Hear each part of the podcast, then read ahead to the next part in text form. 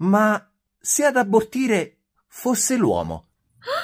Qualche giorno fa leggevo delle difficoltà incontrate dalle donne in Italia nell'affrontare un'interruzione volontaria di gravidanza nelle strutture pubbliche. L'interruzione volontaria di gravidanza in Italia è prevista dalla famosa legge 194 del 1978 a tutela della salute delle donne che non intendono portare a termine una gravidanza per qualsiasi motivo. La legge in breve stabilisce che una volta che una donna abbia valutato tutte le alternative a un'interruzione volontaria di gravidanza, ma non le abbia ritenute idonee al suo caso, può decidere di praticare un aborto. Tecnicamente va tutto abbastanza bene, ma di solito, una volta terminato l'iter preabortivo, diciamo così, ti trovi ad entrare in una struttura ospedaliera dove, sorpresa, il 70% dei ginecologi è obiettore di coscienza. Bravi! Quindi va da sé che per beccarne uno non obiettore deve avere oggettivamente abbastanza culo. Ma la cosa ancora più grave è che circa il 35% delle strutture ospedaliere non praticano di fatto l'interruzione volontaria della gravidanza.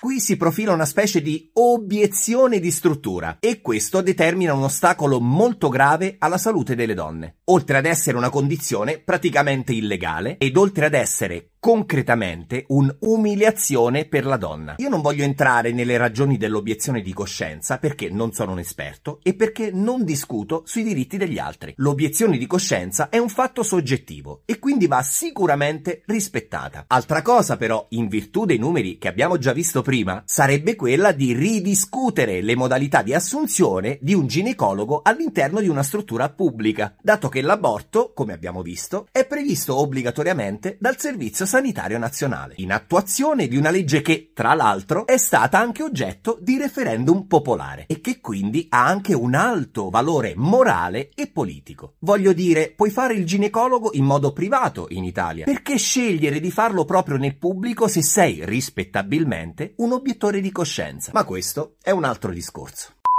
Ma ritorniamo al centro della mia riflessione. Abbiamo visto che in Italia oggettivamente l'interruzione volontaria di gravidanza non è garantita al 100%, come invece dovrebbe essere e come è nei paesi occidentali o chiamiamoli così tra virgolette, moderni. Allora mi è venuto in mente un ragionamento per assurdo, perché a volte l'assurdo aiuta.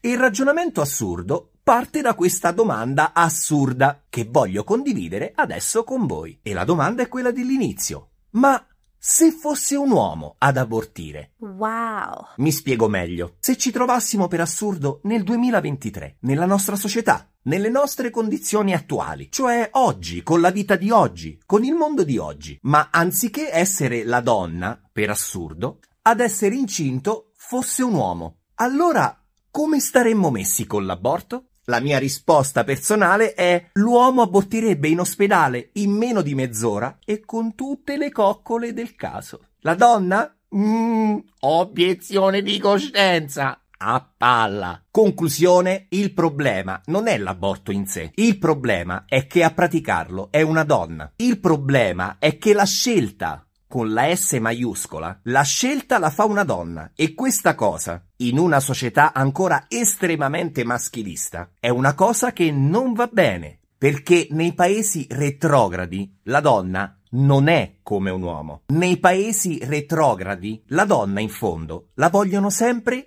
umiliata. E adios a todos! E tu ricordati di essere felice, ma soprattutto divertiti! Divertiti.